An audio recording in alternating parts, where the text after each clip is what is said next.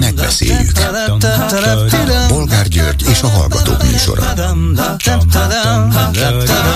A műsor telefonszámai 061-387-84-52 és 061-387-84-53. Jó napot kívánok, a Klubrádió mikrofonjánál Bolgár György. Mai műsorunkban beszéljük meg, hogy valami mégiscsak elindult az ellenzéki oldalon. Tegnap ugyanis a Demokratikus Koalíció megállapodott a Párbeszéddel a főpolgármester támogatásáról, és egy országos megállapodást is kötöttek. Az MSZP-vel pedig arról, hogy odaállnak a jelenleg hivatalban lévő szocialista, illetve DK-s polgármesterek mögé. Ezek szerint a józanész előbb-utóbb győzni fog. De hol van a momentum? Csak nem marad ki az egyezkedésből. Lehetséges lenne ez, vagy van még idő, meg lehet állapodni. Következő témánk, hogy egy nagy felmérés szerint, amelyet a Policy Solutions készített, a magyarokat az egészségügy állapota aggasztja a leginkább. Ám ha Fidesz ebben ennyire tehetetlennek bizonyul, mint amennyire, miért nem látszik ez a párt népszerűségében? Miért nem mutatkozik ez meg? Miért nem elégedetlenek az emberek? Illetve még ha elégedetlenek is, ez az elégedetlenségük nem terjed át a Fideszre. Miért? Mit szólnak ezen kívül ahhoz, hogy talán véletlen, talán nem, de 15 év után közös megegyezéssel távozott a Nemzeti Színház egyik színésze, Farkas Dénes, néhány héttel a színházban történt drámai baleset után, hogy lépése összefüggésben van-e a szerencsétlenséggel, és az utána kialakult helyzettel, azt nem tudni. De az furcsa, hogy most már vagy 10 napja semmi újat nem tudunk, sem a vizsgálatról, sem a belső hangulatról, pedig azt feltételezem, hogy azért olyan csendben és nyugodtan és könnyedén senki nem tér napirendre a történtek fölött. Lehet, hogy minden csak látszólag csendes. És végül beszéljük meg, hogy állítólag egy 70-80 emeletes óriás felőkarcoló építését tervezi Budapesten a Rákos rendezőnél egy arab befektető, és erről már egy jó ideje tárgyal a kormány különböző képviselőivel. Nehogy már a MOL torony egyedül maradjon Budapesten. Igaz, ezek jó messze lennének egymástól, de mégiscsak azt mutatná a dolog, hogy Budapest is felzárkózik a világvárosokhoz, lesz itt is felőkarcoló, nem is egy. Meg is érdemlik a fővárosiak az ilyen különleges épületeket? Vagy ennek így nem sok értelme van?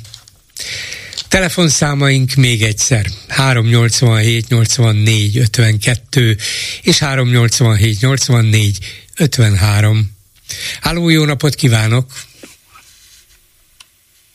Én itt vagyok, állítólag. Halló. Igen, most már a hallgatót is hallom. Jó napot kívánok! Jó napot kívánok, Bolgár úr! Meg tetszik engedni, hogy ne a mai témához szóljak hozzá? Természetesen, sőt, péntekenként, bár nem szoktam külön mondani, de pénteken így a hétvégén mindenki, bárki előjöhet bármilyen témával, szabad a gazda, szabad a hallgató, szabad a betelefonáló, úgyhogy mondja. Nagyon köszönöm, üdvözlöm a rádió hallgatóit is. Előjáróban 77 évemet taposom, 2 súlyos baleset miatt 80%-os rokkant vagyok, és ezért elnézést kérek, hogyha nem leszek elég összeszedett. Még 15 éve beléptem a Fideszbe, akkor még azt hittem, hogy tanultak az előbbi kormányzás hibájából, a fiatalok biztos, hogy megváltoztak, és talán egy új világ jön el. Hát a Tordai János dalával Ezek ugyanazok. Tehát gyakorlatilag nem változott semmi. És elkezdtem kritikus szemmel nézni a világot. Rengeteget facebookoltam, ahol tudtam, megpróbáltam kritikus szemmel nézni őket, és kritizálni őket. Az lett a vége, ebben nyárban egy ismerősöm 2 alkalommal is szólt, hogy a helyi nagyemberek megüzenték, hogyha nem fogom be számot, akkor meg fogom ütni a bokámat, hogy komoly problémáim lesznek. Na most lehet, hogy nem összeesküvés emlélet, de két olyan helyzetbe kerültem, amit szeretnék megosztani önökkel, és azt gondolom, hogy mondjam, vigyázz magyar, mert bárki itt utolérhet ez a dolog. Na. Egyáltalán mit tudnak csinálni egy 77 éves emberrel? Hogy mondja? Egyáltalán ugye kíváncsi vagyok már csak azért is, hogy mit tudnak csinálni egy 77 éves emberrel. Hát már nem tudják kirúgni az állásából, de nem tudom, biztos, hogy önnek vannak a konkrét tapasztalatai, úgyhogy figyelem. Egy KFK volt, ami gyakorlatilag egy szerencsétlenség miatt gyakorlatilag minden vagyona, irata megsemmisült 8 éve. Semmilyen tevékenységet nem folytatott, és kértem a kényszertörlését. Egyszer megjelent egy felszámoló, és kérte az adatokat, és közöltem, hogy semmit nem tudok szolgáltatni, gyakorlatilag nem működik a cég, kérem a törlését, a kényszertörlését. Pár hét múlva megjelent a NAV adó végrehajtói, házkutatást tartottak otthon, kiforgattak fiókot, mindent, hogy mit kerestek, én nem tudom. A lényeg az, hogy gyakorlatilag valamilyen okirat hamisítással vádoltak. Ez még nem volt elég, berendeltek a megyére, rabosítottak. Gyakorlatilag most az ügyészségen van az ügy. Most annyit, hogy a napokban a törvényszéktől kaptam egy levelet, hogy ők mindenféle eljárást megszüntetnek, meg jogtalan volt minden vele szemben. Kérem, ez az egyik dolog. Mi volt az indoka például az ön rabosításának, az egész eljárásnak? Mivel gyanúsították? De mit hamisították? A cégből eltüntettem a pénzt, meg az okiratokat. Értem. Uh-huh. Holott minden elégett, minden megszűnt, gyakorlatilag közöltem velük, hogy a NAV-nál minden megtalálható. Uh-huh. Ez az egyik, uram. A másik, volt egy 10 000 forintos helyszíni bírságom a egyik kisvárosi rendőrségnél, ugyanis nem kapcsoltam be a biztonságövet.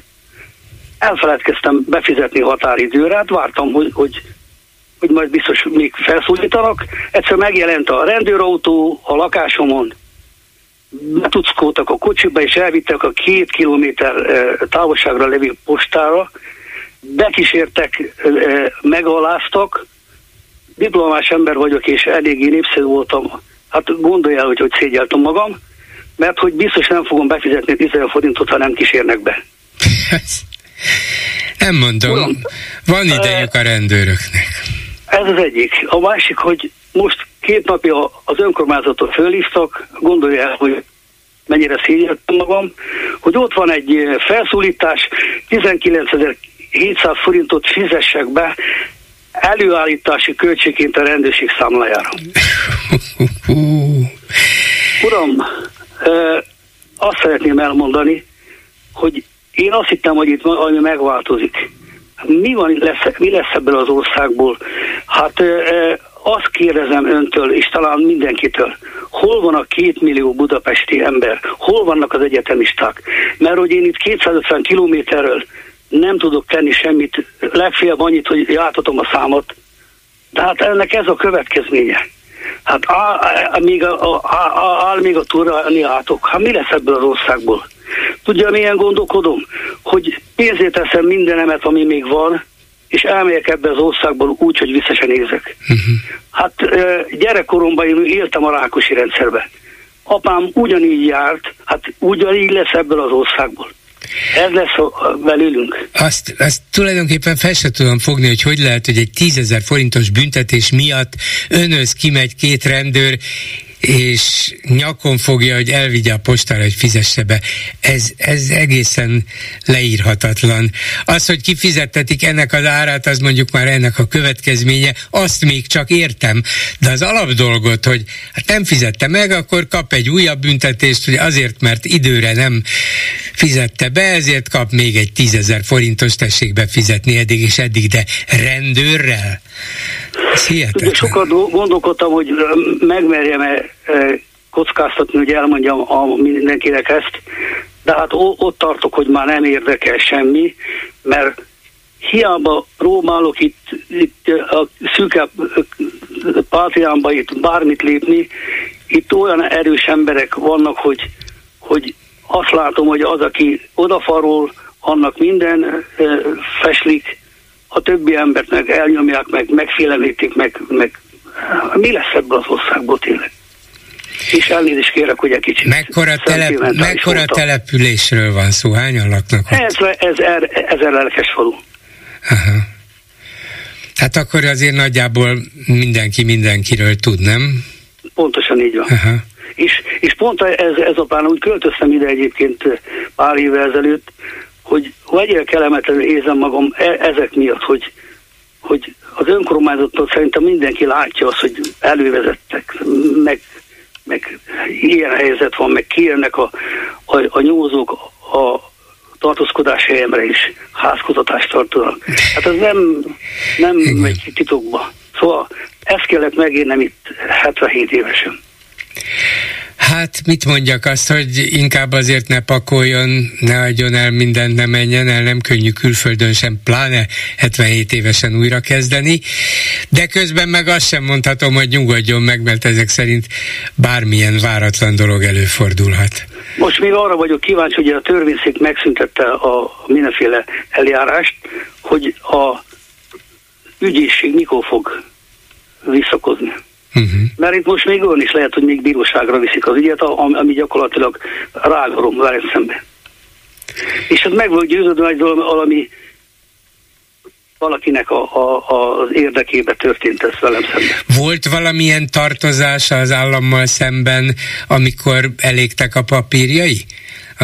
Semmi mindent. Ugyanis mindent kifizettünk. Egy 8 éve gyakorlatilag nem működik a cég. Semmit nem csináltunk.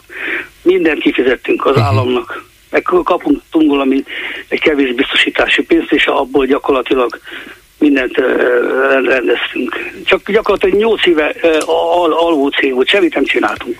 Értem. Hát ez történt, uram. És bocsánatot kérek, hogy egy kicsit szentimentális voltam, elnézést kérek, hogy néha nem árt, hogyha beavatnak bennünket a mindennapi valóságban. Még annyit bocsánatot kérek, hogy én egy évvel a választás után önt hívtam, András vagyok egyébként, bemutatkoztam, akkor is ilyen szenvedésen elmondtam sok mindent, hogy mi történt a választással kapcsolatban, tetszik emlékezni, és mondta, csak hívjam, tehát azóta nem mertem hívni. Most bátorkodtam felírni, és elnézést kérek még egyszer, kicsit hosszú voltam. Nem volt hosszú, és nyugalmat kívánok, hogy ne izgassa fel magát túlságosan. Viszont hallásra! A telefonnál pedig Tordai Bence, a Párbeszéd társelnöke, országgyűlési képviselője. Jó napot kívánok! Jó napot kívánok! Hát megtörtént az, amire sokan vártak, de talán az elmúlt napokban, az előzmények ismeretében, vagy az ellenkező előjelű tapasztalatok ismeretében nem számítottak, hogy tudniillik választási együttműködési megállapodások születtek.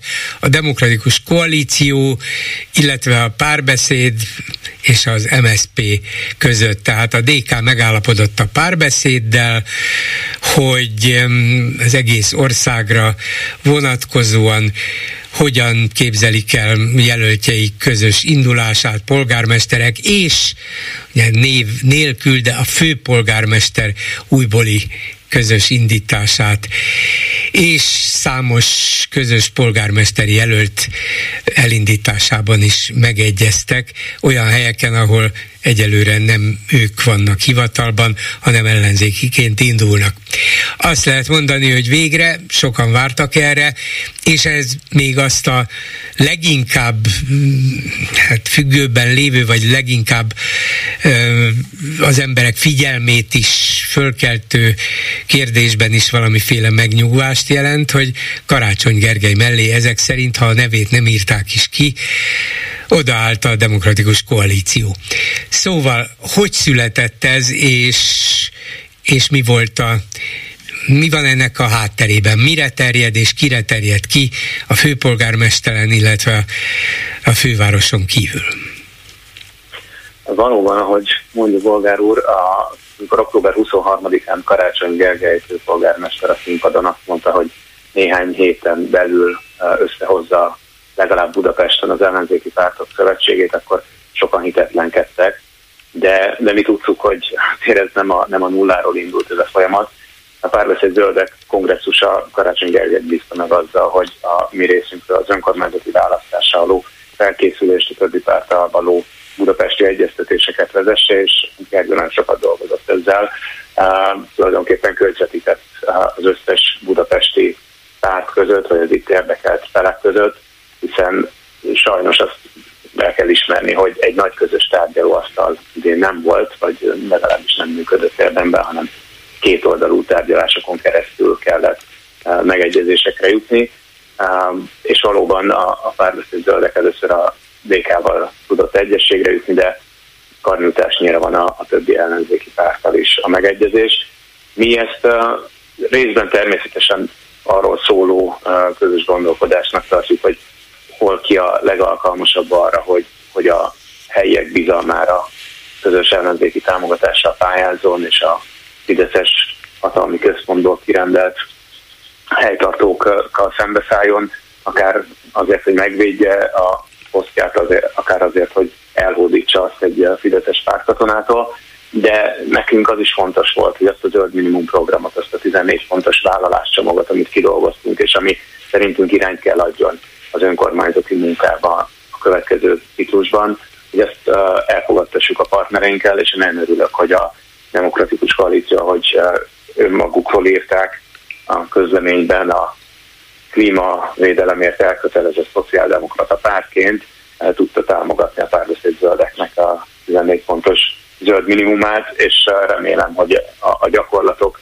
is azt fogják igazolni, hogy akár az általuk indított, akár az általuk és általunk közösen támogatott polgármesterek és képviselőtestületek is tényleg arra teszik fel a következő ciklust, hogy válságállóvá, klíma és ökológiai válságállóvá tegyék településeiket, kerületeiket, városaikat. Szerintem ennél fontosabb probléma, nagyobb küldetés most közép-hosszú távon nincsen, és ezt a munkát már nyilván nagyon sokan elkezdték, de még mindig nem tartott a legtöbb helyen, ahol tartani kéne.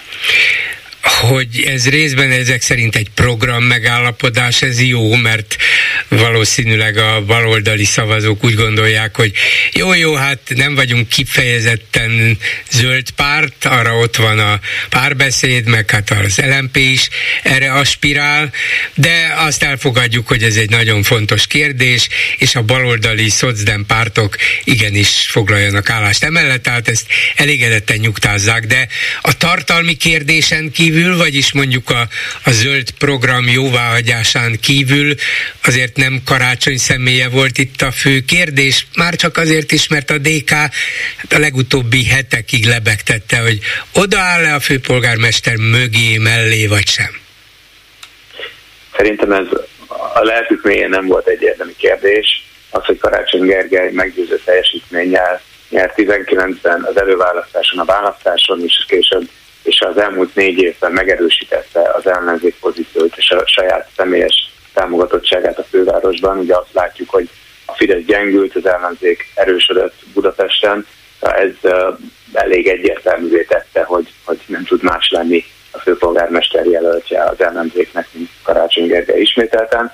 Ezt megmondtuk az elején, nyilván végig kell játszani a játékot, én értem, hogy a DK-nak is ez a legnagyobb dolog, amit adhat, de úgy tárgyaltunk mindvégig, hogy tudtuk, hogy ők adni fogják, és általában is abból indultunk ki, hogy a hivatalban lévő polgármesterek már amennyiben jól végezték a munkájukat, továbbra is számítottak a támogatásunkra, és ezzel ott természetesen a főpolgármester sem kivétel.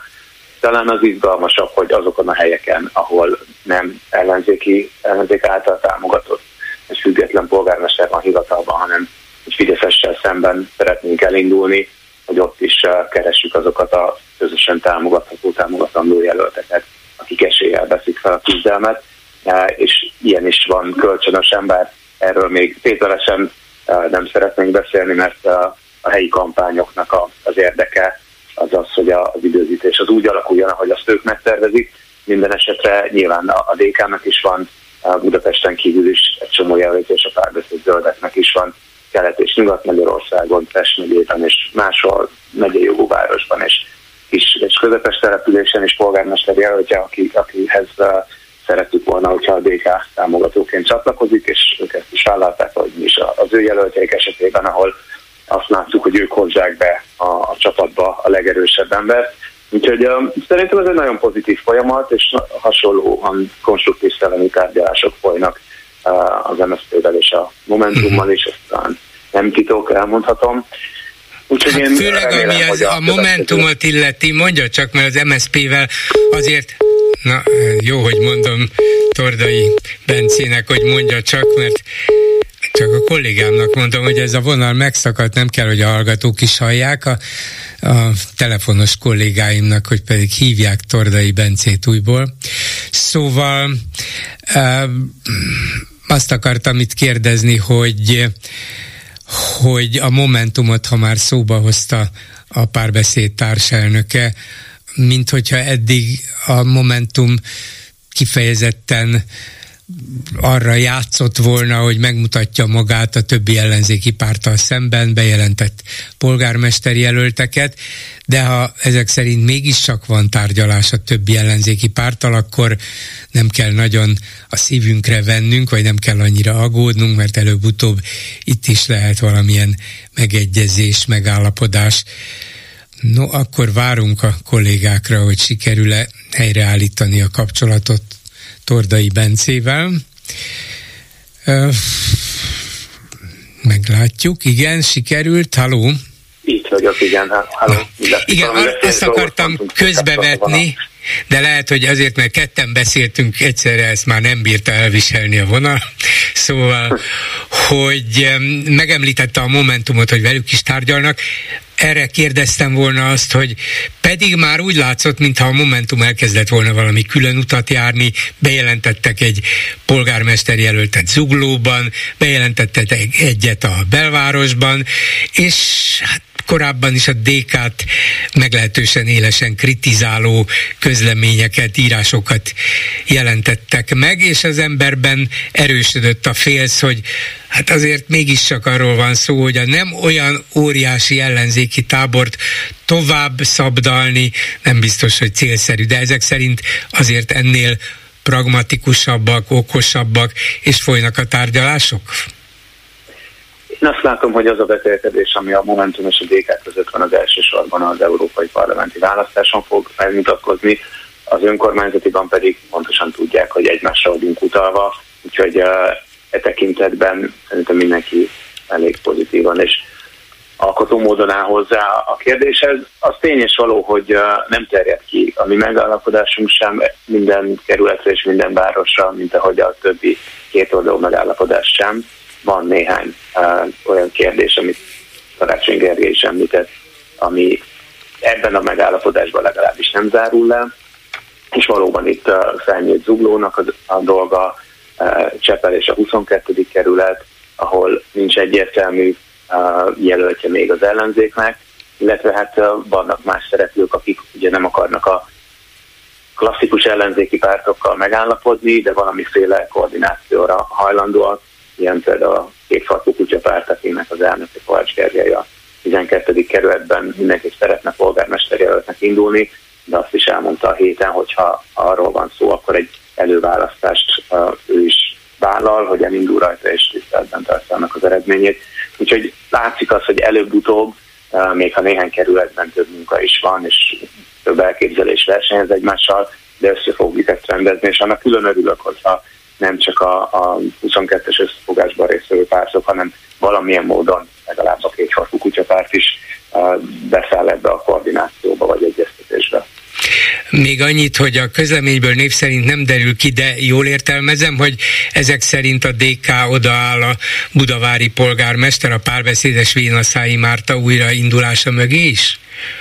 Természetesen, ahogy mi is odaállunk az ő polgármestereik mögé, pontosan tudják azt is, hogy mennyire komoly politikai csatatér a Budavár, hogy a Fidesznek ez mennyire fontos, miután Orbán áttelepítette oda a kormányzati központot, és nagyon-nagyon szeretnék. Hát láttuk, amikor az időközi választás volt, mert a Momentum ugye feladott egy mandátumot, és mire meg kellett mértőzni, értesz az, hogy a Fidesz a történelmünkben talán először, és ugye legálisan tömeges betelepítésekkel fordított meg egy választókerületet, azért az sokat elmond arról, hogy mennyire fontos ez nekik, és mindenre képesek. Az a lejárató kampány, amit most én a szájimát ellen indítottak, az is ennek az egyik eszköze, de hát legalább mi ellenzékiek már láttunk sok ilyet, úgyhogy ez nem zavar meg minket, és kölcsön sem erős a bizalom egymás regnáló polgármestereivel kapcsolatban. Nem is volt kérdés, hogy ahogy Kis László mondjuk a harmadik kerületben, úgy én a szájimát az első kerületben számíthat a másik pártnak a támogatására. Köszönöm szépen Tordai Bencének, a Párbeszéd társelnökének. Viszont hallásra! Viszont hallásra, szép estét! A telefonnál pedig Kunhalmi Ágnes, az MSZP társelnöke, országgyűlési képviselő. Jó napot kívánok! Jó napot kívánok!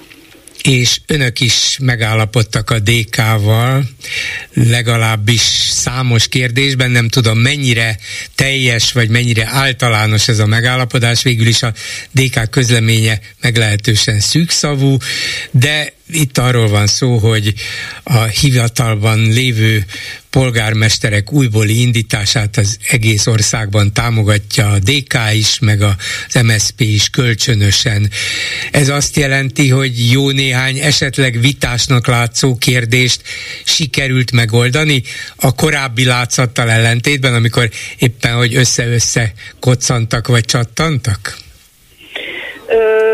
Jó estét kívánok mindenkinek! Igen, ez egy részmegállapodás a Demokratikus Koalíció és az MSZP között. Ugye onnan indulnék, hogy az MSZP azt szerette volna, hogy teljes körül legyen ez a megállapodás. Tehát minden párttal egy nagy összefogás legyen, egy nagy együttműködés, amellyel a leginkább hatékonyan tudunk a Fidesz-szel szemben fellépni.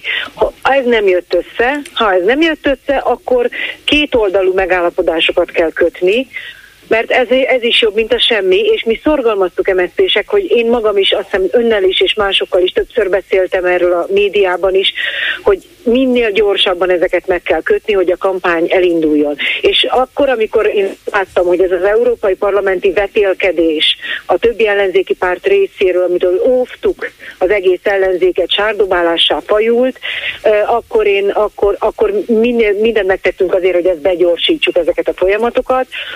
Ez a megállapodás a DK-val szól a hivatalban lévőkről, így van. Ez az MSZP-nek nagyon fontos, hiszen az MSZP-nek van a legtöbb polgármestere, főleg vidéken rettentően sok van, ez mindet támogatja a Demokratikus Koalíció, és cserébe természetesen mi is támogatjuk a Demokratikus Koalíció hivatalban lévő polgármestereit. De több ez a megállapodás, hiszen azon területekre is kiterjed már szép számmal, tehát olyan településekre és kerületekre is, ahol fideszes a jelölt,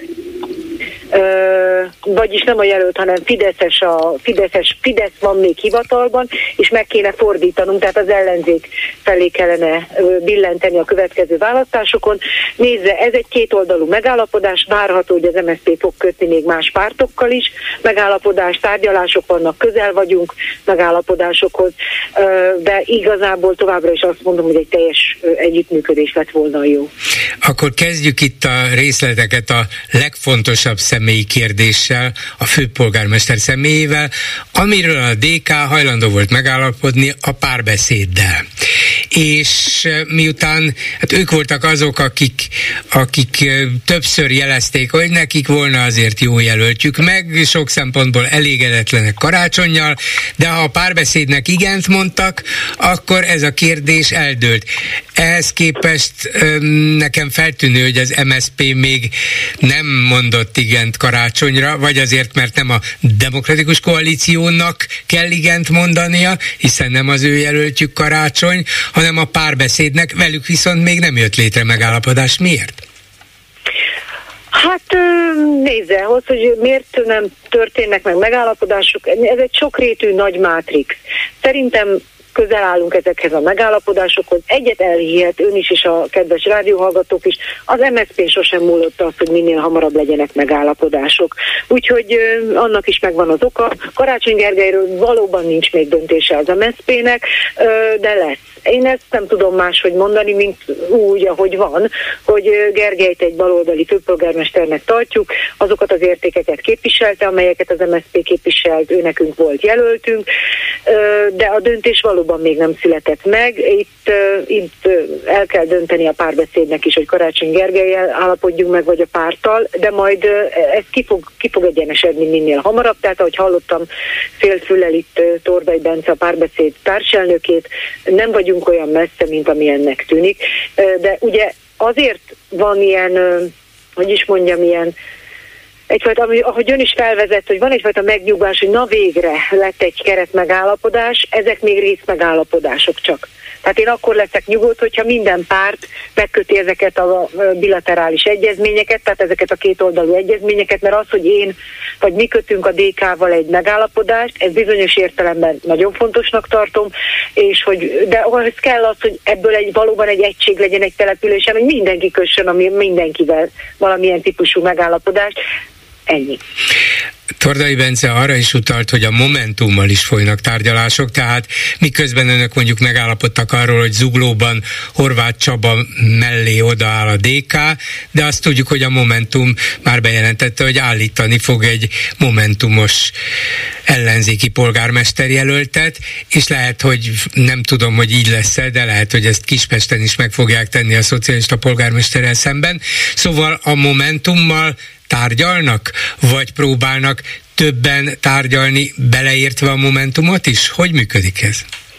Hát úgy működik, hogy persze kétoldalú beszélgetések vannak, aztán ezek átcsapnak tárgyalásokba, de hogy nagyon nehéz a Momentummal az a helyzet. Tehát, hogy én nem is értem, hogy regnáló vagy inkumbens, vagy hivatalban lévő jelöltet miért támadnak, vagy miért akarnak ráindítani. Én meggyőző érvet nem hallottam, ebben Karácsony Gergellyel értek egyet, aki azt mondta, hogy aki már hivatalban van, azt hagyni kell, főleg egy ilyen versenyben az ellenzéki oldalon, ez csak a Fidesz malmára hajtja a vizet. Karácsony Gergelynek abban is igaza volt, hogy ebben a felhozatalban, vagy ebből a felhozatalból messze Horváth Csaba a legstabilabb és legjobb polgármester, és hát az Ávet kutatás is azt mutatja, hogy elégedettek vele az zuglói lakosok, messze-messze megverné azokat, akik bejelentkeztek, viszont ha ez így marad, akkor könnyen a Fidesz profitálhat ebből.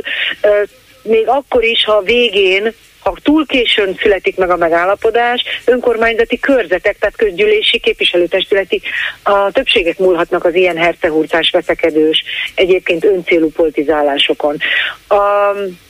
A Momentummal most én akkor kérdezem, ha így viselkednek, vagy ilyen magatartást folytatnak, akkor rúgjam fel például Baján, ahol az MSZP azt a Momentumos Nyirati Klárát támogatja már évek óta polgármesterként, sőt a Momentumnak és az MSZP-nek országos hírűen példaértékű az együttműködése Baján.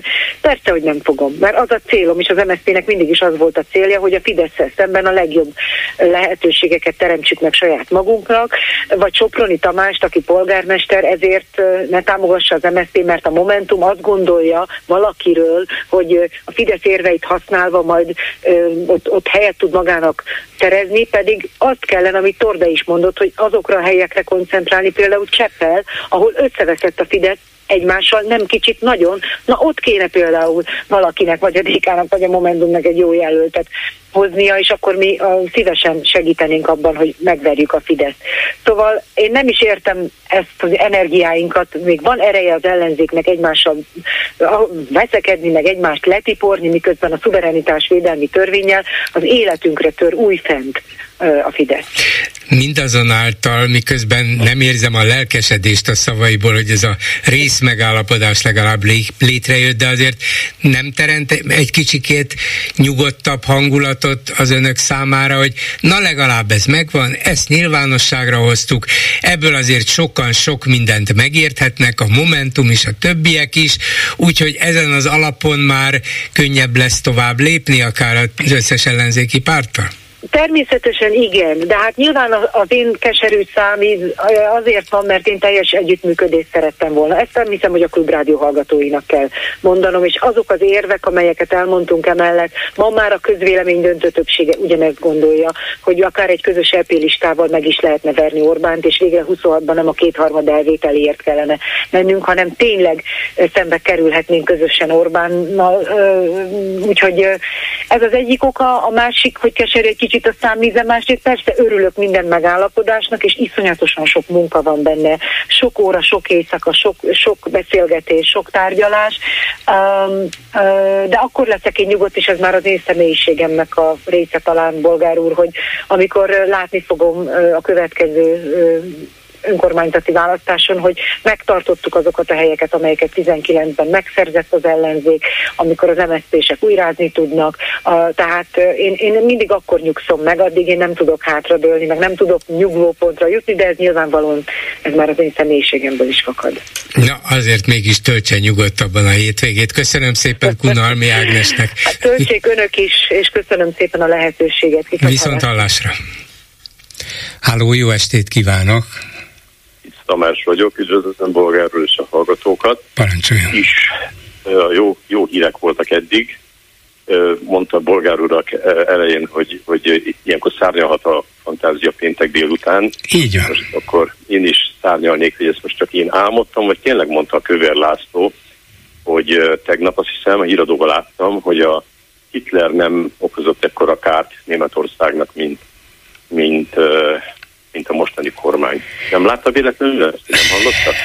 Mi az, hogy nagyon is, és egészen hallotta, döbbenetes. Meg is néztem, mert van róla egy videófelvétel is, talán az rtl.hu-n látható. Hát egészen letaglózó, hogy mégiscsak a Fidesz egyik vezető embere, a Magyar Országgyűlés elnöke képes ezt a botrányos, egészen meghökkentő kijelentést tenni, hát hogy merészeli? Egészen lesújtó. Igen. Én valamiért azt gondoltam, de most ilyen 3 téma volt csak, hogy talán ez bekerül ma a témák közé, mert ez szerintem is elképesztő, és erre szavak nincsenek, hogy, de azt nem tudod, abból maguk Halló, közben így elkezdett eltűnni a hangja, de most jobb, jó. Meg sem ott szántam. Igen. Szóval szerintem még így berkeken belül is ki vannak ráakadva, mert ez az ember, ez ennek olyan gonosza lelke, hogy ilyeneket mond, vagy ez tényleg nem normális. 60 millió ember halt meg a második világháborúba körülbelül, és ilyet képes mondani valaki. Hát csak német katona, mert ugye a holokauszt áldozatai nagyjából 6 millióan voltak. Német katona, ha csak német szemszögből nézzük, német katona meghalt vagy 5 millió. Német polgári lakos körülbelül 1 millió. Hát hogy merészeli ez az ember? Így odavágni lazán, hogy hát ezek itt pár év alatt sokkal többet ártották Németországnak. Hát hogy jöhet ki ilyen a száján? Hogy gondolhatja egyáltalán ezt, és hogy ha végig gondolta, akkor ki ismeri mondani? És nem mondja ott neki senki természetesen, hogy... 60 millió emberről beszélünk, 20 millió a szovjet oroszok közül, és amit mondott, ezek egyszerűen nem is tudok többet mondani, el is köszönnék, mert azt mondom, hogy ezt már nem lehet fokozni. Ne köszönjön el, ha már szóba hozta, mert én is azon töprengek, és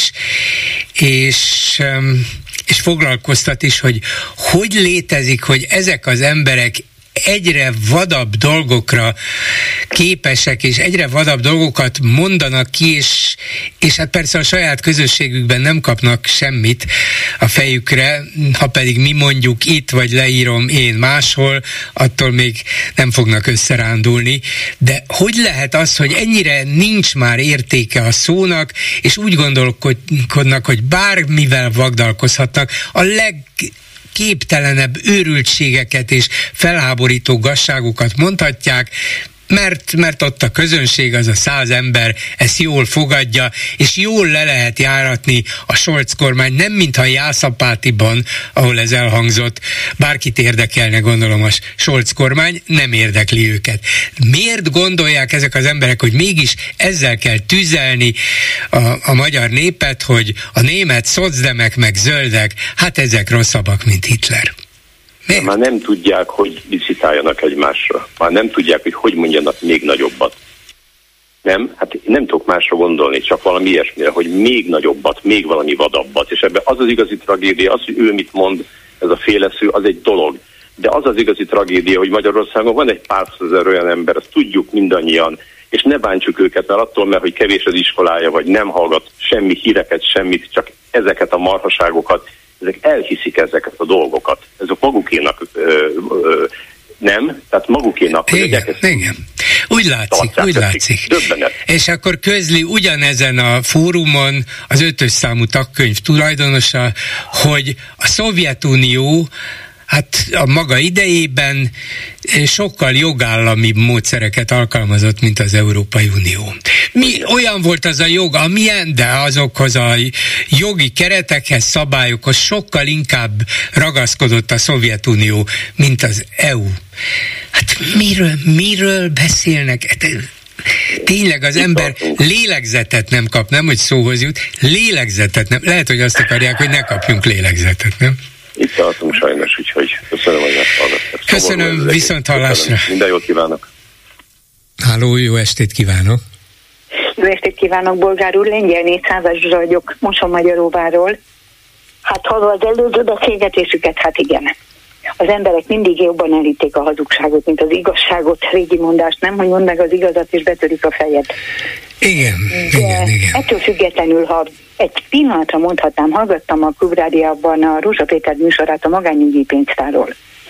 Engem csak egy valami késztetett szólásra, soha nem hozzák szóba, hogy annak idején, amikor megkötöttük ezeket a magányügyi pénztári tagságokat, még aki kötötte, az ügyintéző sem tett különbséget a magánnyugdíj, az önkéntes magánnyugdíj pénztártagság között, mert nem is nagyon tudtuk, hogy mi a különbség. Igen. Akkor kezdődött. Így van. Tehát aki az elején belépett, ugye még az is meg volt adva, hogy ebből, én azt hiszem 2 évig lehetett 4%-ot, utána csak 2-t megtakarítani ebbe a szerződésben. Nem is ez a lényeg, hanem nem figyeltek a dátumra. Tehát amikor megkötöttük ezeket a szerződéseket, akkor az is benne volt, hogy ez örökölhető, ez volt az egyik nagyon lényeges, tehát ha engem bármiért, amit megsporoltam, akkor a gyerekeim öröklik, a másik pedig, hogy 10 év után felvehetem esetleg egy összegbe. Ez benne volt a szerződésben. És az első 10 év mikor járt volna le? 2012-ben. És mikor szüntették meg a magánnyugdíjpénztárt? 2011-ben. Igen. Tehát azért a Fidesznek volt esze. Hogyne, és hát hirtelen azért ez volt nyilván a fő cél, hogy hirtelen jutott vagy 3000 milliárd forinthoz. Arról nem is beszélve, hogyha az az összeg ott azért már egész héten felszaporodott, mert aki az elején belépett, annak azért ez hozott kamatot is. Nem tudom, figyelték, Amikor aztán már lehetett önként meghatározni, hogy mibe fektettem a magánnyugdíj megtakarítási pénzemet. Volt egy év, amikor mindenki veszteséges lett. Hirtelen egyszerre.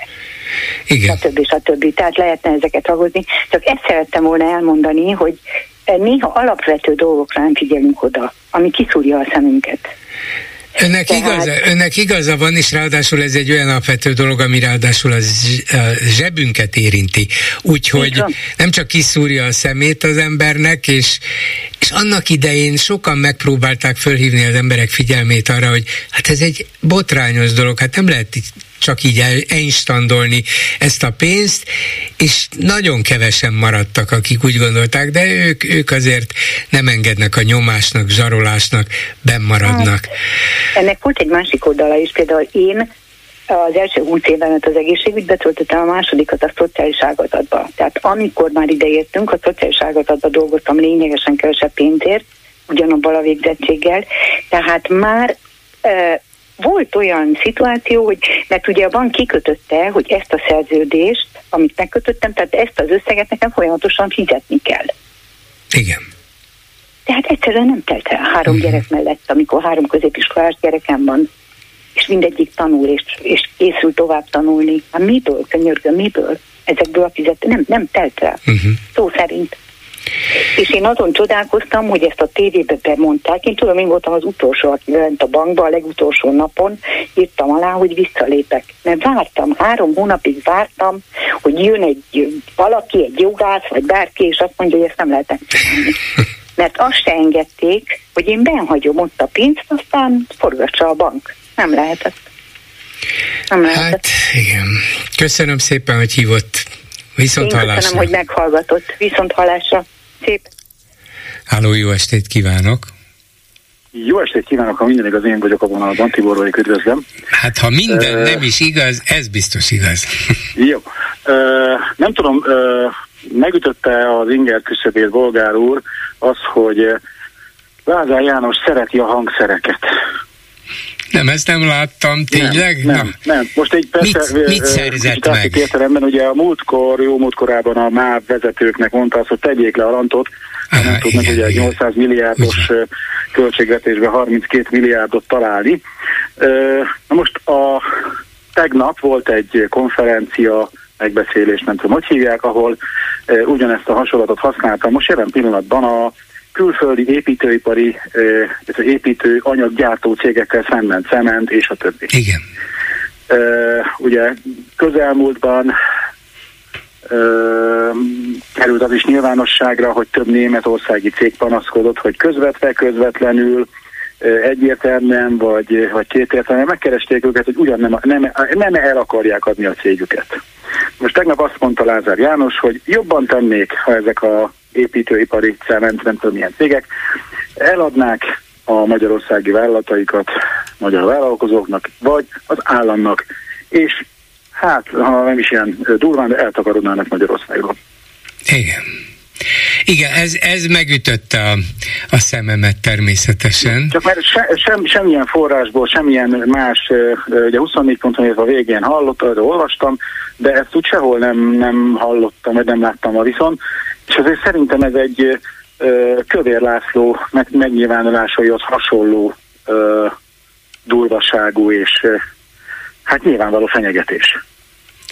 Hát igen, persze, hogy az, ez nem kétséges, és ezt már egy ideje csinálja is, és nem ez az első eset, hogy kirohant akár a külföldi építőipari vagy építőanyaggyártó cégek ellen, vagy a magyarországi élelmiszerkereskedelem, ezek a multicégek ellen, és kilátásba helyezte, hogy hát ezeket magyar kézbe kellene adni, és meg kellene szerezni.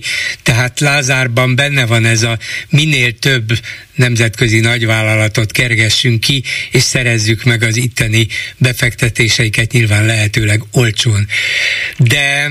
De minthogyha ez most megint új erőre kapott volna. Valószínűleg... Na, akkor most jön a kérdés, hogy vajon miért?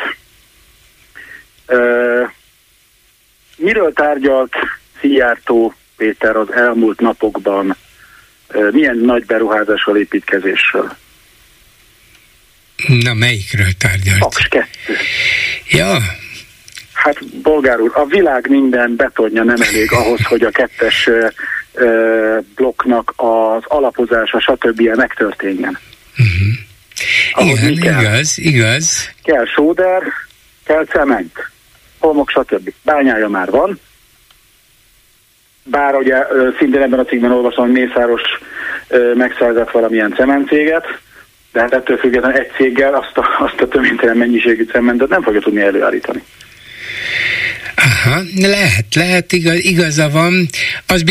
Az nem biztos, hogy Paks 2 megépül, de hogy addig is, ameddig esetleg nem fog megépülni, rengeteg betont fognak beletölteni, az biztos, igen. Ha nem épül meg Paks 2, gondoljon csak az Erzsébet téri gödörre, lesz ott is egy gödör. A beton jól fog jönni, így jelmekem. Igen. Jaj, ezt jól látja tényleg, hogy a dolgok így függnek össze. Bennem van egy olyan hajlam, hogy azt gondoljam, hogy hát jó, nagyjából célként tűzték ki, hogy megszereznek mindent, ami profitábilis, ami rendszeresen, folyamatosan működik, betonra mindig szükség van, építkezés, hát hol egy kicsit több, hol kicsit kevesebb, de mindig lesz, kereskedelem mindig fog működni, kapni, élelmiszerre mindig szükség van, ezek a nagykereskedő vagy nagykereskedelmi hálózatok, ezek mindig meg fognak élni, tehát jön a biztos profit és a nagy, óriási forgalom, ezekre rá kell tennünk a kezünket. De lehet, hogy van még egy ilyen konkrét és a jelenlegi napokat is nagyon is figyelő, vagy a következő egy-két évet nagyon figyelő kormányzati törekvés is, hogy igen, persze általánosságban is szükség van ezekre, de most aztán még inkább, úgyhogy szerezzük meg gyorsan őket, és zavarjuk el már most. Igen, hát a stratégiai, vagy hogy mondjam, könnyen megszerezhető dolgokra már rátették a kezüket, vagy amit mondjuk egyszerre idézőjében egyszerre meg lehetett oldani. Autópályakoncesszió, játékgépek, illetve a kaszinók, nem is tudom még mi más minden, ugye mezőgazdasági cégek az EU-s támogatások miatt. Most jönnek azok, amik kicsikét nehézkesebbek, de látszik ugye a kivéreztetés, elég csak megint visszautalni arra az adóra. Most persze extra profitnak hívják, de semmi köze nincs az extra profithoz, ugye, amit az építőipari cégek a tavaly bevezettek, hogy nem adhatja drágában, mint a 2021-es vagy 22-es szint, most már nem emlékszem pontosan. Ez egyértelműen ennek a játéknak a része, hogy hát egyszer majd csak feladják. Igen.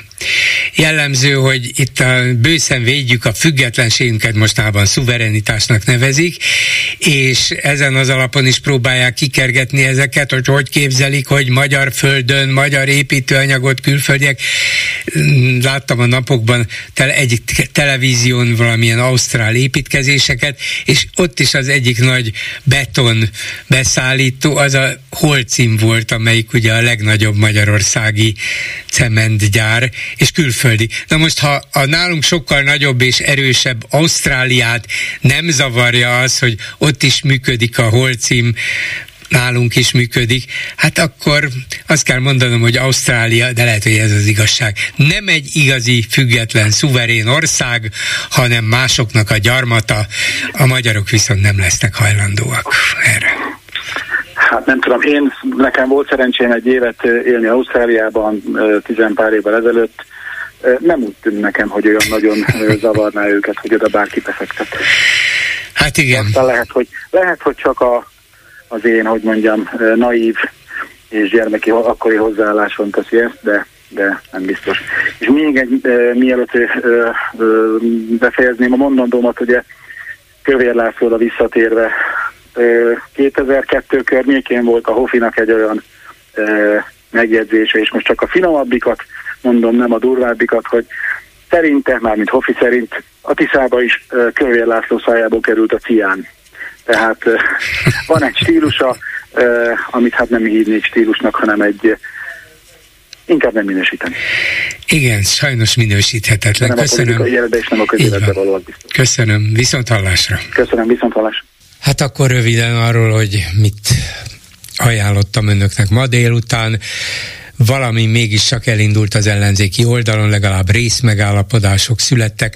A Demokratikus Koalíció a Párbeszéddel megegyezett Karácsony Gergely főpolgármester támogatásáról és másokéről is, az MSZP-vel pedig arról, hogy odaállnak a jelenleg hivatalban lévő szocialista, illetve DK-s polgármesterek mögé.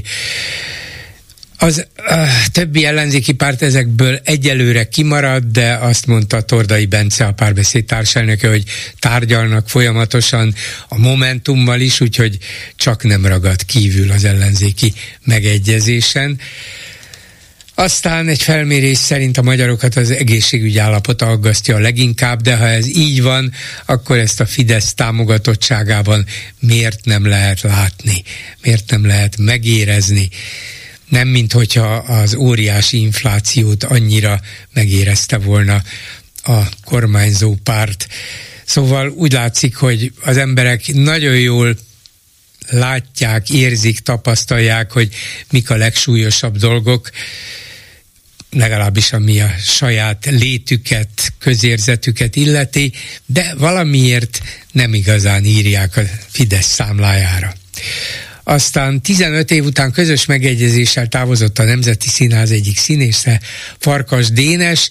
A dolog azért érdekes, mert bár az okot nem közölték, de csend van a súlyos baleset óta, és nem hallottunk arról sem, hogy milyen eredménnyel zárultak a helyszíni vizsgálatok, a díszlet rekonstrukciója, egyáltalán milyen a közhangulat a színházban, volt-e szavazás arról, hogy megkérjék-e Vinyánszki Attilát a maradásra, vagy nem volt, ha igen, akkor milyen eredménnyel.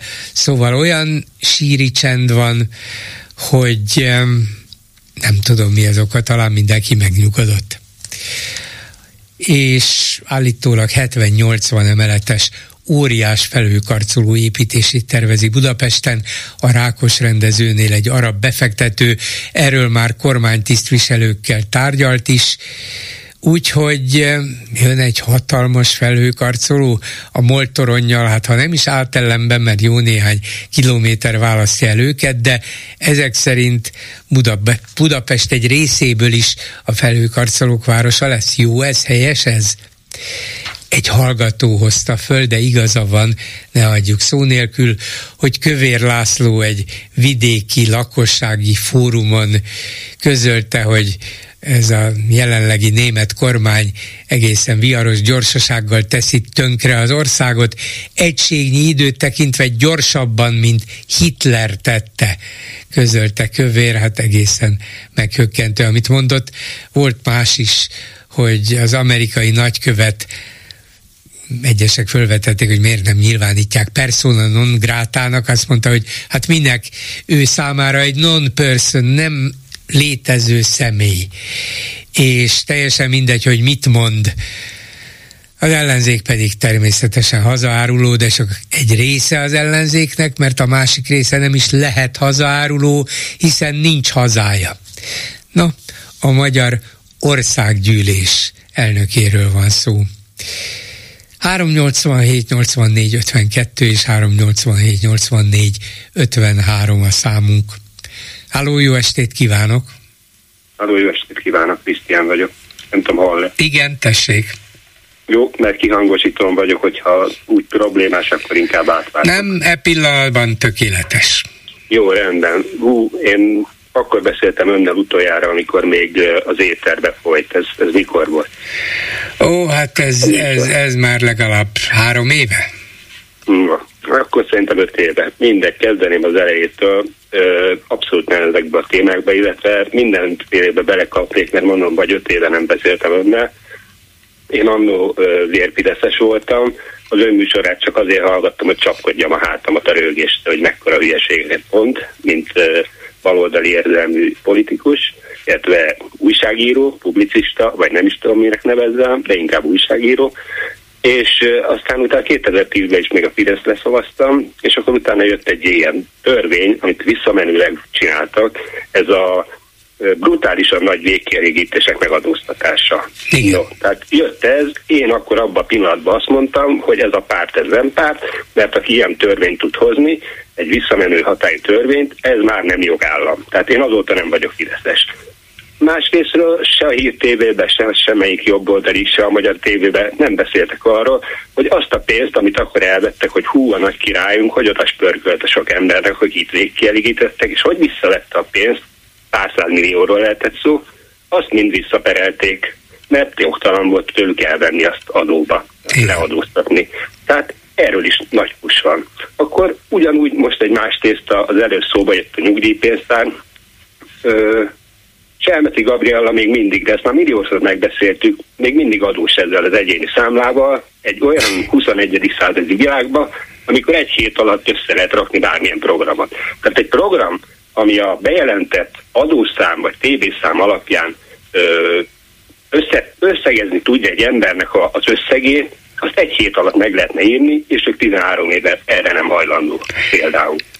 Hát így van, nem akarják. Valamiért bedobták ezt, hogy ez olyan vonzó lesz politikailag, aztán nyilván rájöttek, hogy hát az emberek nem foglalkoznak vele, akkor inkább hagyjuk, mert még talán valami rossz következtetésre fognak jutni.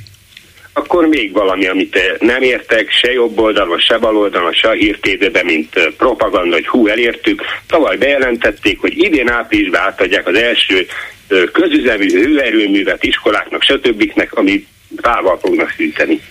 Egy ilyen különleges kazánt ígértek be. Hogy szót nem hallani erről. Csak valószínűleg tervezésre, építésre, cégalapításra, mindenre lerántottak valakinek 100 millió forintot, nem tudom mennyit, lehet, hogy 1 milliárdot is kapott, és így szépen így elült a dolog.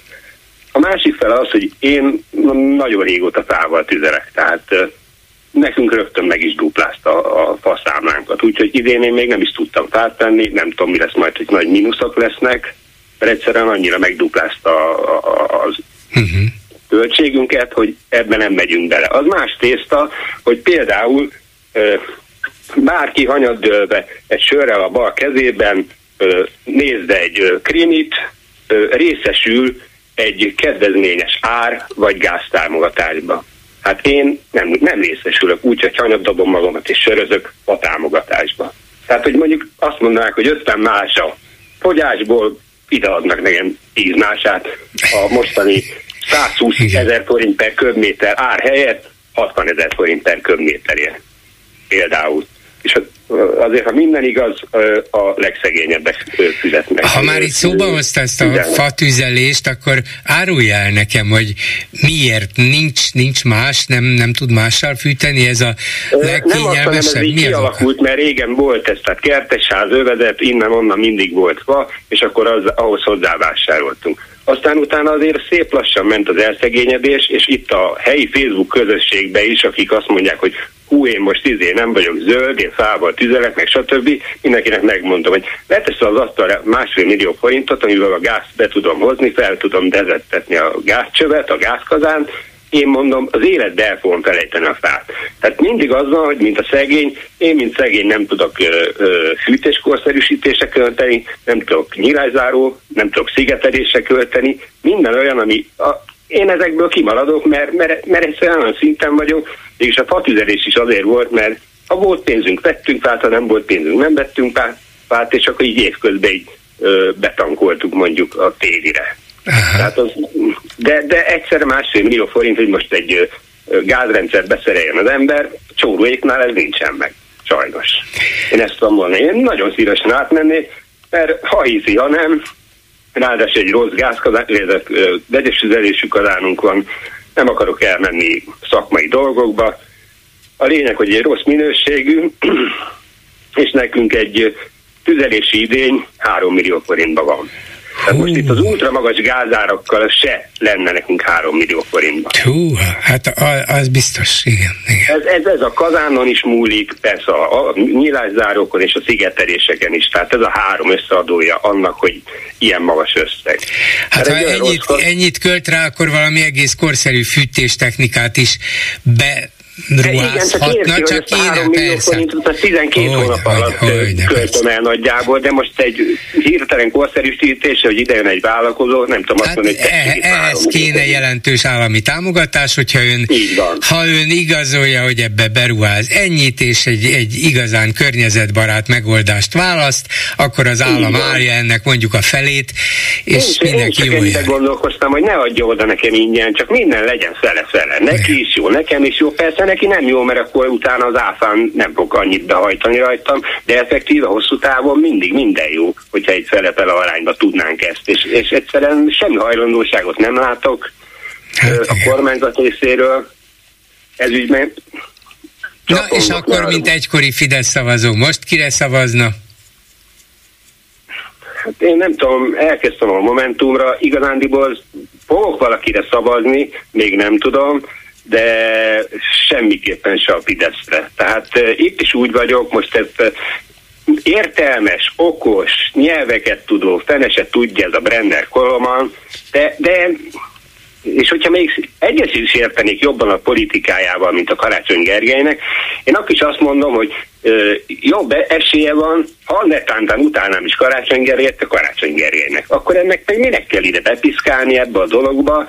Tehát azért mondom, hogy nem tudom, hogy kire fogok szavazni. Az biztos, hogy bárkire, aki nem a Fidesztel van. És aki, aki nem a Fidesz helyzetét erősíti, akár valamilyen zavaró repüléssel, értem? És csak most egy pillanatra, nem tudom, hogyha beleugorhatok egy ilyen dologba is, hogy én néztem régen tévét, pesti tévét, hírtévét is nézek, ATV-t is nézek, önöket is hallgatom. Tehát ez nálam olyan, mint régen volt, hogy a régi papneveldében marxizmust is kellett tanulni, pontosan azért, mert csak akkor alkothatok egy konkrét vagy teljes körű véleményt valamire, hogyha mind a két oldalt ismerem. Tehát ismerem már az összes paneljeiket, szlogenjeiket, meg stb. A jobb oldalon, de például ez, hogy már komolyan nem tudom, hogy melyiknek mi a neve, mert Fretó, akármi, szóval tudja, hogy egyszerűen az ő műsoraikban nem lehet azt mondani, hogy nem tudom. Na, nem lehet azt mondani, hogy Gyurcsány Ferenc a Demokratikus Koalíció elnöke? Hogy volt miniszterelnök? Igen, vagy nem lehet azt mondani, hogy Dobrev Klára, hanem Gyurcsány. Gyurcsány, hát, igen. Hát, meg ott van az a baj, mindenkit lehetőleg le kell alázni, amennyire csak lehet. Ez a sötétség fejedelme, aki ráadásul tanárnak tanult, hogy hívják a hírtévét, Gajdics Ottó, aki meg rendszeresen, ez is valamilyen uniós tisztségviselő vezető volt, rendszeresen kuszapogónak hív. Tehát hogy van pofája valakinek, akárkit, egy politikust, az, hogy ők a háttérben miatt bekapcsolnak, tessék csapó, műsorban vagytok, mindent mondhatnak róla, de hogy van pofájuk élő műsorban, vagy felvett műsorban, akárkit kuszafogónak hívni. Ez egyszerűen, na és akkor itt még ne haragudjon, tényleg csak minden bennem van. Itt van előbb beszélt vele párbeszédes, hogy hívják? Tordai Bence. Na, ő is sok hülyeséget mondott már, de mindegy, szerencsére itt második keretben megszavaztuk, és ez is ez a lejárató. Tehát az, aki látott már luxusvillát, az tudja, hogy akárhonnan tényképezik azt a házat, a Tordai Bencének, az egy normál, primitív, prostú családi ház. Ennyi. Tehát a luxusvillák, hogyha bemegy bármilyen ingatlan közvetítőbe és néz, a luxusvilág ott kezdődnek, hogy 2 milliárdtól 5 milliárdig. És ez csak Budapest területén valamelyik hegyen. Igen. És akkor folyamatosan luxusvillázzák. Igen, hát nem szégyelnek semmit. Én tudom, mert itt lakom a 2. rákerületbe, hogy ez egy sima, normál mezei családi ház. Igen, tudom, de hát ha valami rátapad, hogy ezek a rohadt dollár baloldal így gazdagodik meg, körülbelül ez megy. Szörnyű, igaza van, köszönöm szépen. Ne várjon akkor 5 évig legközelebb, jó? Telefonálásra. Viszonthallásra. Viszonthallás. A telefonnál pedig Erő Zoltán, Budapest főépítésze. Jó estét kívánok! Jó estét kívánok a hallgatóknak és Bolgár úrnak.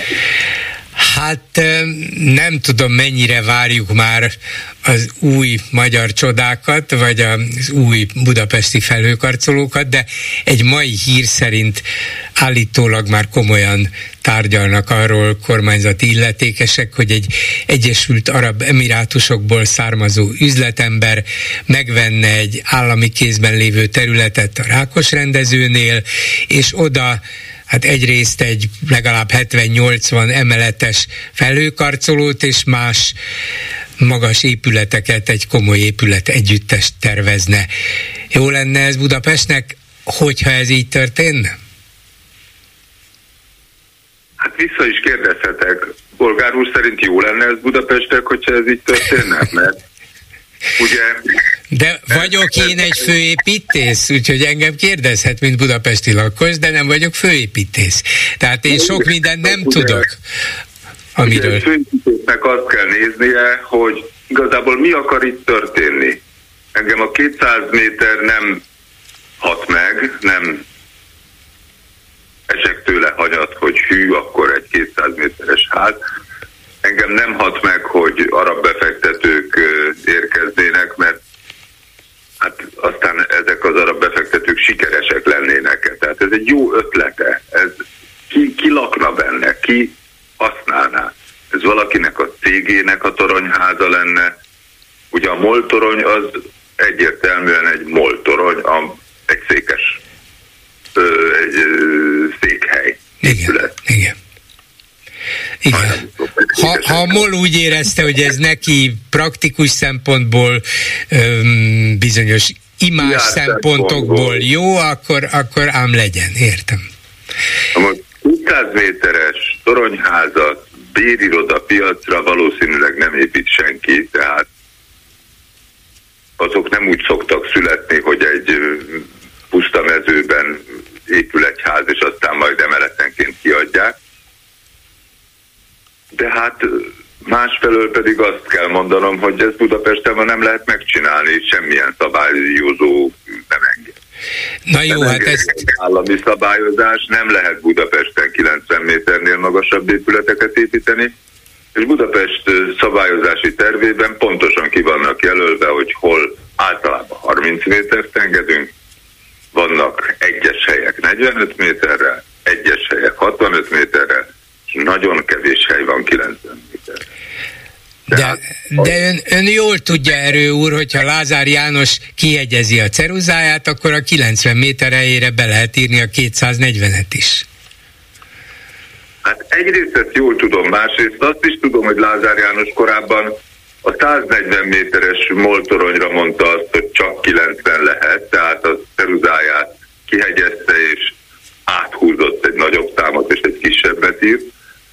Ennek ugye mindannyian ki vagyunk téve, de azért azt is szeretném mondani, hogy ennek a helyszínnek az lenne egy további jogszabályi háttere, hogy kimondják, hogy ez egy úgynevezett nemzetgazdaságilag kiemelt terület, és ilyen szabályzatokat lehet érvényesíteni, és nem kell figyelembe venni sem azt.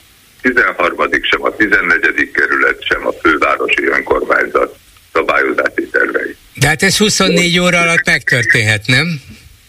Hát igen, de mindig ezt kommunikálja a miniszter úr, hogy ennek vége. Hát higgyem el. Önnek is ezt mondja? Egyáltalán van alkalma személyesen találkozni? Alapvetően ezt az üzenetet kapjuk, hogy ezeknek a kiemelő rendeleteknek vége van, de hát nem személyesen nekem mondja, hanem a szakmának, a főépítési kollégiumnak. Tehát valahol ugye az is egy status quo, hogy bármikor bármit lehet egy éjszaka alatt jogszabállyal átírni, elfelejteni, új világot építeni. A másik pedig az, hogy azért ezt nagyon sokan mondják már, hogy ebből borzasztóan elegünk van, és azért ebből elfárad. Most akkor nézzük egy pillanatra ezt az egész reális vagy irreális tervet, ezt még nem tudjuk, kicsit elszakítva attól, hogy bármit megcsinálhatunk, mert miénk a hatalom. És nézzük abból a szempontból, hogy Budapestnek szüksége lehet-e egy ilyenre, ha a befektető talál rá megfelelő célt, amiből ő hasznot is húzhat, ki tudja, mi lehet ez, és hogy Budapesten van-e egyáltalán valamiféle igény egy ilyen óriási felhőkarcolóra és azt körülvevő magas épületek együttesére, és ha volna valamilyen gazdasági vagy hasznosítható igény, akkor a város elviseli-e ezt a látványt, mint ahogy a MOL tornyot, hát e pillanatban én legalábbis nehezen viselem. Talán azért, mert egyedül van ott, és így nagyon szemetszúró. Hát a MOL toronyra azért azt tudom mondani, de talán erről már beszélgettünk is, hogy alapvetően az egy probléma, hogy Budán van. Budán pedig a budai dombok adják a város karakterét, az adja a város sziluettet, a város kép körvonalát. Nem ördögtől való egy 90 méteres torony a Gömb-Árpád város részen, nem ördögtől való a Hungária körút mentén ez a bizonyos 90 méteres magasság, hogy ez megint úgy jelenik meg, hogy bizonyos portálokon olvasom, hogy van egy ilyen helyzet, és már komoly tárgyalások folynak, hát erre pedig csak azt tudom mondani, hogy arra nincsen szüksége Budapestnek, hogy valaki megállapodjon valakikkel, hogy itt van egy hely, tessék, azt csinálhatsz, amit akarsz, majd a főváros torkán lenyomjuk. Ezt biztos, hogy nem érdemli Budapest, tehát valahol én nem ott keresem a választ, hogy az ön kérdésében fölsejlik, hogy van-e szükség arra, hogy Budapesten legyenek magas házak. Budapesten arra van szükség, hogy minél korszerűbb, minél klimatudatosabb városrészek épüljenek ki, és az ingatlan piacnak legyen egy korrekt, közlekedéssel ellátott fejlesztési területe. Ez a Rákos rendező nagyon jó helyszín, nem feltétlenül a magas házak helyét keresi, azt sem. Én szerintem nincsen szükség magas házakra Budapesten. Uh-huh.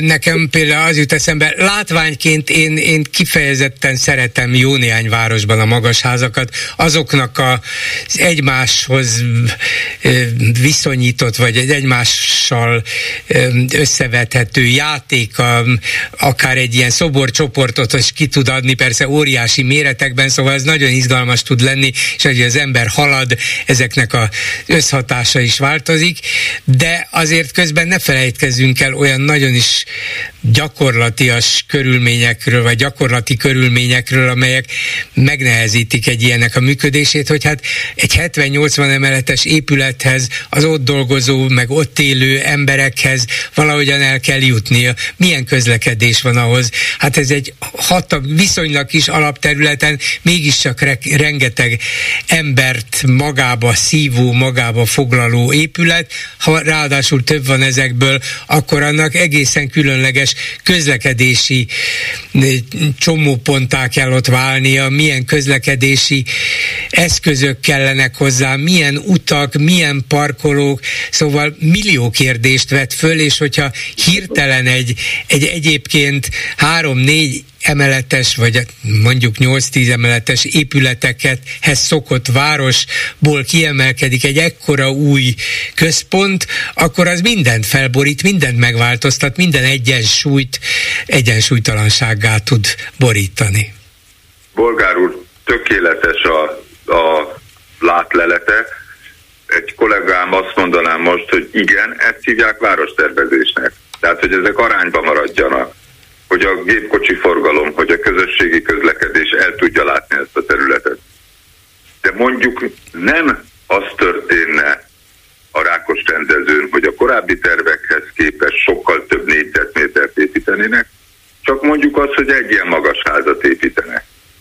Akkor is, hát ezt nem egy sajtóhírből kell megtudnom, hanem hát Makovec Imre Magyarország nagyon magasan jegyzett és elismert építésze, néhai mesterünk, ő mondta azt, hogy hát ha valahova oda megyek, akkor kopogok és köszönök. Tehát milyen kérdés az, hogy jó napot kívánok, lehet-e itt 200 méteres toronyházat építeni? Hát eddig nem gondoltunk rá. Nem lehet ilyenkor, ha megjelenik egy ilyen sajtóhír, Budapest főépítészének bekopognia az illetékes kormányzati szervnél, minisztériumnál, mondjuk Lázár Jánosnál, hogy kedves miniszter úr, azt olvasom, azt látom, erről tényleg komolyan tárgyalnak, és akkor nem kellene megkérdezni. Igen, tehát azzal fejezném be, hogy ugye ez nem komoly. Hát igen. Hiszen ön tiltotta meg, igen, 90 méternél magasabb házat épüljenek. Hát igen, ugye ez nem komoly. Valaki szeretne bármit csinálni, ez azért nem egy status quo, egy város, egy önkormányzat, egy település számára. De ha ön azzal fejezné be mondjuk a beköszönőjét, hogy ugye ez nem komoly, miniszter úr, ő meg azt mondaná, hogy fogózkodjon meg, Erő úr, ez komoly. akkor semmit nem tehet a főváros? Itt áll, és azt mondja, hogy hát kapunk egy ajándékot az Egyesült Arab Emirátustól és az építési minisztériumtól, vagy magától a miniszterelnöktől, mert ez nekünk nemzetközi szempontból fontos, mert ide akarjuk vonzani az arab tőkét is, úgyhogy mindenki örüljön, legyen boldog, és hangolódjon rá erre. Akkor semmiféle beleszólásuk csak a nyilvánosságban, csak a sajtóban volna? Tényleg akkor a jogi útvonalakat kell tisztázni. Tehát az egy jogi útvonal, hogy valamilyen módon az, aki ebben nagyon érdekelt, de ugye azt nem feltételezzük, hogy maga a befektető érdekelt ebben, mert azt a menetet, hogy egy befektető megjelenik a fővárosi önkormányzatnál, és a fővárosi önkormányzat napirendre tűzi a következő közgyűlésén, hogy lehet magas házat építeni, mindennél magasabbat a Rákos rendezőre, ezt vessük el, tehát ez a kiárusításnak a legprimitívebb módja, amire azért bízom abba, hogy semmi formában nem vagyunk rászorulva, és nem minden eladó. Ha valaki kormányzati szereplő ezt nagyon támogatja, és nagyon szeretné, és ő jelenik meg nálunk, hogy az állam a saját telkét így fejlesztené, mert ez egy állami telek, alapvetően egy volt más telek, hogy így szeretné fejleszteni, és az állammal kell tárgyalnunk, akkor ez ugyanilyen kérdés, hogy minden kiadó-e, minden eladó-e, vagy nem. Ha valamilyen okból a fővárosi önkormányzat hajlik erre a dologra, és a közgyűlés szeretne egy ilyen jogszabályt hozni, akkor szerintem a 90 méteres korlát keretein belül kell gondolkoznia, mert a 90 méteres korlát az ránézve is kötelező, de azért ez egy hosszú idő, ameddig egy fővárosi település szerkezeti tervet ilyen értelemben módosítunk. Ez remélhetőleg demokratikus vitákkal, gyöngésekkel, lakossági fórumokkal, civil szervezetek részvételével és a főépítés és a várostervező komplett főosztályunk és a várostervezésre működő komplett vállalatunk ezt körüljárja, összerajzolja, végignézi, hogy mi is a lehetőség, mi nem lehet. Megvitatjuk, zsűriken vagyunk. Ez egy normális út, és hogyha a végén mindenki úgy dönt, a lakosság rajongva üdvözli ezt a megoldást, akkor legyen. És akkor van az az út, hogy mégiscsak születik kormányzati kiemelő rendelet, amelyik azt mondja, hogy nem kell figyelembe venni az önkormányzatok álláspontját, és itt ezek az új szabályok. Akkor megérkeztünk abba a fázisba, amit soha nem szerettünk volna. Tudomásod szerint az Európai Unió nagyvárosaiban van ehhez hasonló gyakorlat, hogy a kormány azt mondja, hogy engem nem érdekel, mit mond a város, mit mond a városvezetés, mit mond a szakma, ide jön egy nagy befektető és fölhúz egy 80 emeletes épületet. Örüljetek neki! Én azt tudom, hogy minden országban van valami lehetőség arra, hogy kiemelt megállapodások szülessenek. Tehát a francia területen is létezik az a kiemelt zóna, amelyik városfejlesztési szempontból speciális eljárást igényel. De azért nem a kormány dönti el egyik estéről a másik reggelre, hanem ezeken a kiemelt területeken hosszas viták indulnak, a város, az állam, a lakosság, a civilek, mindenkinek a részvételével. Tehát létezik olyan, hogy kiemelt terület, létezik olyan, hogy elsődleges fontosságú akcióterület, de azért ezt, úgy szoktam mondani, hogy a szubszidiaritás szabályainak megfelelően, tehát azért a döntésekben az alsó szinteket minden értelemben bevonva kell meggondolni és végig szabályozni, végigvenni. Ez az egyik dolog. A másik dolog pedig, hogy ahogy a kérdését kezdte, hogy tudomásom szerint mi történik az európai városokban, hadd mondjak el egy példát, csak azért, hogy ne ennyire a jogszabályokban ragadjunk bele, hanem karakterekbe. Rotterdam úgy döntött, hogy toronyházakat épít. Toronyházakat szépen lassan fejleszti ki, észre kell venniük, hogy mi történik az északi széllel, hogyha lecsap egy toronyház mellett, elviszi az emberek kezéből az újságot, vagy a kalapjukat. Észre kell venniük, hogy a város egészében mit okoz, és szépen lassan fejlesztik a toronyházakat, hogy milyen kapcsolat legyen a toronyház és az autóközlekedés között. Ezeket szépen lassan fejlesztik. Amsterdam eközben nem kért toronyházakat, vagy legalábbis akkorákat semmiképpen, mint Rotterdam. Mi történik, aki szereti a toronyházakat, Rotterdamba költözik, nem szereti, Amsterdamba költözik. De Budapest azért nem ennyire egyszerűen kezelhető. Nem tudom, hogy nagyon elképesztő dolog ez, de valahogy én azt gondolom, hogy egy városnak a kezében kell tartania azt, hogy milyen karakterűvé kíván válni, és milyen nem csak megjelenés, milyen életet képzelünk. Mert erről még nem szólt semmi. Így van. Hát lehet, hogy olyan életet, amilyet a kormány képzel el nekünk, aztán mi pedig éljük benne az életünket, ahogy ők elképzeljék. Ez is egy megoldás. És hogyha Las Vegas képzel el valaki, és egy kaszinóvárost csinálod a villogó lézerfényekkel, akkor a budapesti főépítész fordítsa a hátat, és nézze a láncidat, mert azt meg nagyon és nyújtsa ki a tenyerét, hogy még mindig nincs benne a 6 milliárd forint. Köszönöm szépen Erő Zoltánnak, Budapest főépítészének. Viszont hallásra. Viszont hallásra. Háló, jó estét kívánok. Jó estét kívánok, Bolgár úr, Tóth Attila vagyok Berettyóújfaluból.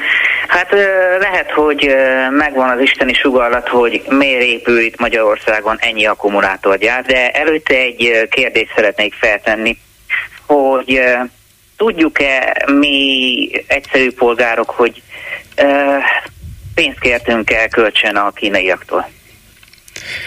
Hát valamennyiről tudunk, igen, hogy kértünk föl is vettünk kölcsönt, meg hát egy csomó dolgot kvázi kölcsönből építünk, amit itt a kínaiak beruháznak.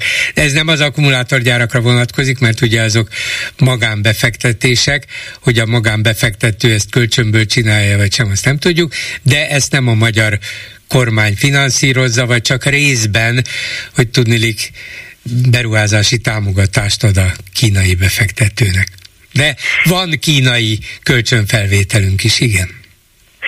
Nekem van egy olyan sejtésem, hogy amikor Kínától kölcsön kért Orbán, hogy adjatok x milliót vagy milliárdot, ennyi meg ennyi kamatot kell majd visszafizetned, Viktor, mondták a kínaiak. Most ez csak egy ilyen felvetés. És ahogy említette Bolgár úr, hogy magánbefektetők, de azért Kínában azért pártállam van. Tehát mondhatni, hogy ott is már csak egy kézben fekszik az ország. Persze. És arra gondoltam, hogy olyan magas kamattal adták volna a kínaiak a pénzt, hogy azt felajánlhatták fű alatt Viktornak, hogy rendben, valamennyivel alacsonyabb lesz a kamat, visszafizeted, amit kértél, de valamelyes alacsonyabb kamattal, de ennek az lesz az ára, hogy ennyi, meg ennyi, meg ennyi akkumulátorgyárat építünk a te országodba. A te vizedet használjuk, a te földedet használjuk, a te földedet szennyezzük, de akkor nem kell annyi kamatot visszafizetned. A pénzt azt visszafizeted, de a kamat az alacsonyabb. Mm-hmm. Hát nem tudom, még akár ilyen is elképzelhető, de azért arra gondolok, hogy az egyik legnagyobb vonzerő például a kínaiak számára az ilyen akkumulátorgyári befektetésekben az, hogy a magyar kormány a magyar állam pénzéből óriási támogatást ad ezeknek a létesítéséhez. Ugye ez a bizonyos debreceni, ami hát bődületes értékű beruházás, állítólag 3000 milliárd forint körül van, ez több mint 300 milliárd forintos állami támogatásra számíthat, ami hát önmagában már egészen elképesztő összeg, majdnem annyi, mint amennyiért a németek a BMW gyárat építik meg ott a közelben. És ez még csak a segítség, a támogatás ahhoz, amit a kínaiak kapnak, és amiből a magyar társadalomnak hát ki tudja mennyi haszna lesz. Mert a többségében az ott dolgozók nem magyarok lesznek, vagyis ez igazán nem járul hozzá a foglalkoztatás növeléséhez, az akkumulátorgyárak haszna nem nálunk csapódik le, de közben rengeteg állami, vagyis közpénz megy annak érdekében a kínaiakhoz, hogy ide hozzák ezt a pénzt. Nem biztos, hogy ennek közvetlen kapcsolata van azzal, amit ön feltételez, hogy a kínaiak adnak nekünk hitelt, de esetleg kedvezőbb kamatra, ha mi máshol támogatjuk őket, de mondom, ezt sem tudom kizárni. Már csak azért is vetődött fel bennem ez a gondolat, mert alapvetően ők nekik sem, igaz, hogy ez szintén üzlet, de nekik sem az a céljuk, hogy mondjuk a saját hazájukban szennyezzék a földet, hanem ha egy hegymód van rá, persze üzlet, de akkor valahogy máshova védjük ezt a gyárat, hogy egy olyan helyre, ahol van olyan hülye a vezetés, már elnézést, aki ezt bevállalja. Mert ugye Berettyóújfalu közel van Debrecenhez, ahol én dolgozom, Hajdúszoboszló még közelebb van Debrecenhez, és mint tudni lehet, Hajdúszoboszlónak gyógyvize van. És rettenetesen félünk, hogy valamiféleképpen, talán ez így nem hülye kifejezés, átszivárog. Uh-huh. Ugyanakkor Debrecenből vannak kollégák, akik szintén tartanak attól, hogy egész egyszerűen nem oda nyúlnak, hanem majd az ivóvízhez nyúlnak. És Berettyóújfalut is fenyegeti az, hogy esetleg ott vendégmunkások jelennek, meg valahol olvastam, hogy a polgármester ezt nem szeretné Berettyóújfalun. Vannak már? Vannak vendégmunkások, itt valahol el vannak szállásolva.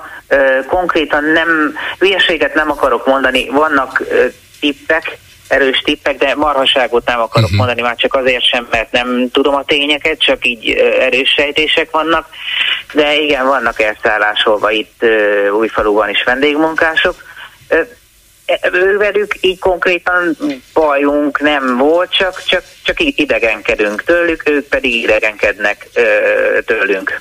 A két társadalom ütközik egymással. Hát nyilván igen, és persze érthető is egy bizonyos fokig, de különösen éles ez a helyzet akkor, amikor ez a kormány 2015 óta olyan durván és agresszívan kampányol minden idegennel szemben, migránsokkal, bevándorlókkal, hát a vendégmunkás kifejezést nem használták, de most rá kell jönniük, hogy lehet, hogy ők vendégmunkásoknak akarják őket nevezni, meg korlátozni is az itt tartózkodásukat, meg lehetőleg elzárni az ott élők elől őket, de az emberek rögtön azt mondják, hogy nekem mindegy, én látom, hogy ők idegenek, máshonnan jöttek, más a kultúrájuk, mások a munkaszokásaik, nem tudunk velük esetleg szót érteni, nem ismerjük egymás nyelvét, szokásait, szóval az emberek ugyanúgy megijednek tőlük is, mint azoktól, akik esetleg átjöttek a szerb határnál és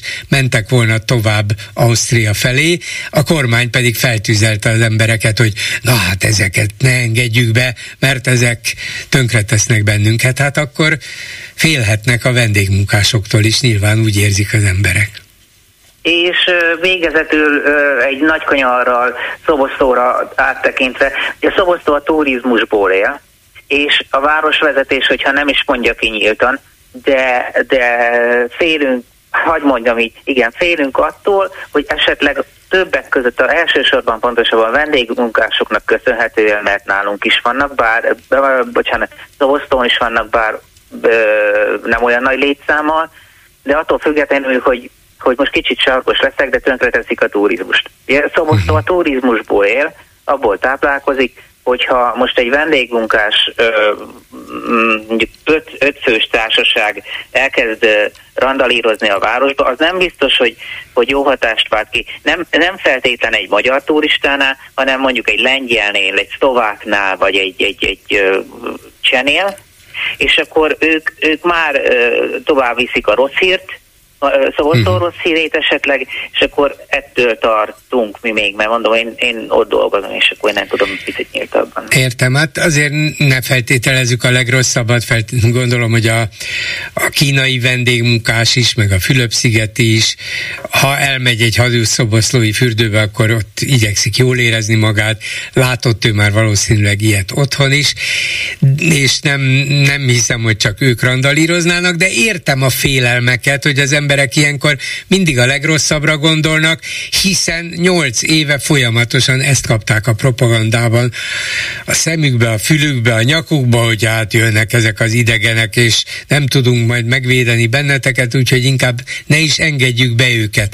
Hát ha most a kormány hívja, akkor nehezen tudja elsegetni azt a gondolatot az emberek fejéből, hogy hát ezek mások, vagy ezeket nem is engedjük oda, és érthető, hogy ilyenkor elkezdenek aggodalmaskodni. Hát köszönöm szépen, hogy meghallgatott, Bolgár, és elnézést kérek, hogy nem feltétlen a témákhoz szóltam. Ez semmi baj, mondom, bárki bármivel előjöhet. Köszönöm szépen, viszont hallásra. Halló, jó estét kívánok! Jó estét kívánok, Bolgár úr! Kerekes Zsuzsa vagyok, élnék a felhatalmazásra, igen, hogy más témát hozzak be, bár nem újat. Megint szeretném a falra hányni a borsót, már több ízben beszéltünk arról, hogy az ellenzék és a kormánykritikus sajtó miért és hogy nem képes a saját nyelvén kommunikálni. Most is ehhez a kérdéshez mondanék egy adalékot. Én elképedve figyelem, hogy hogyan sétál bele a fideszes kommunikációs csapdába az ellenzék is, tehát az ellenzéki pártok is, és hát a kormánykritikus sajtó nagy része.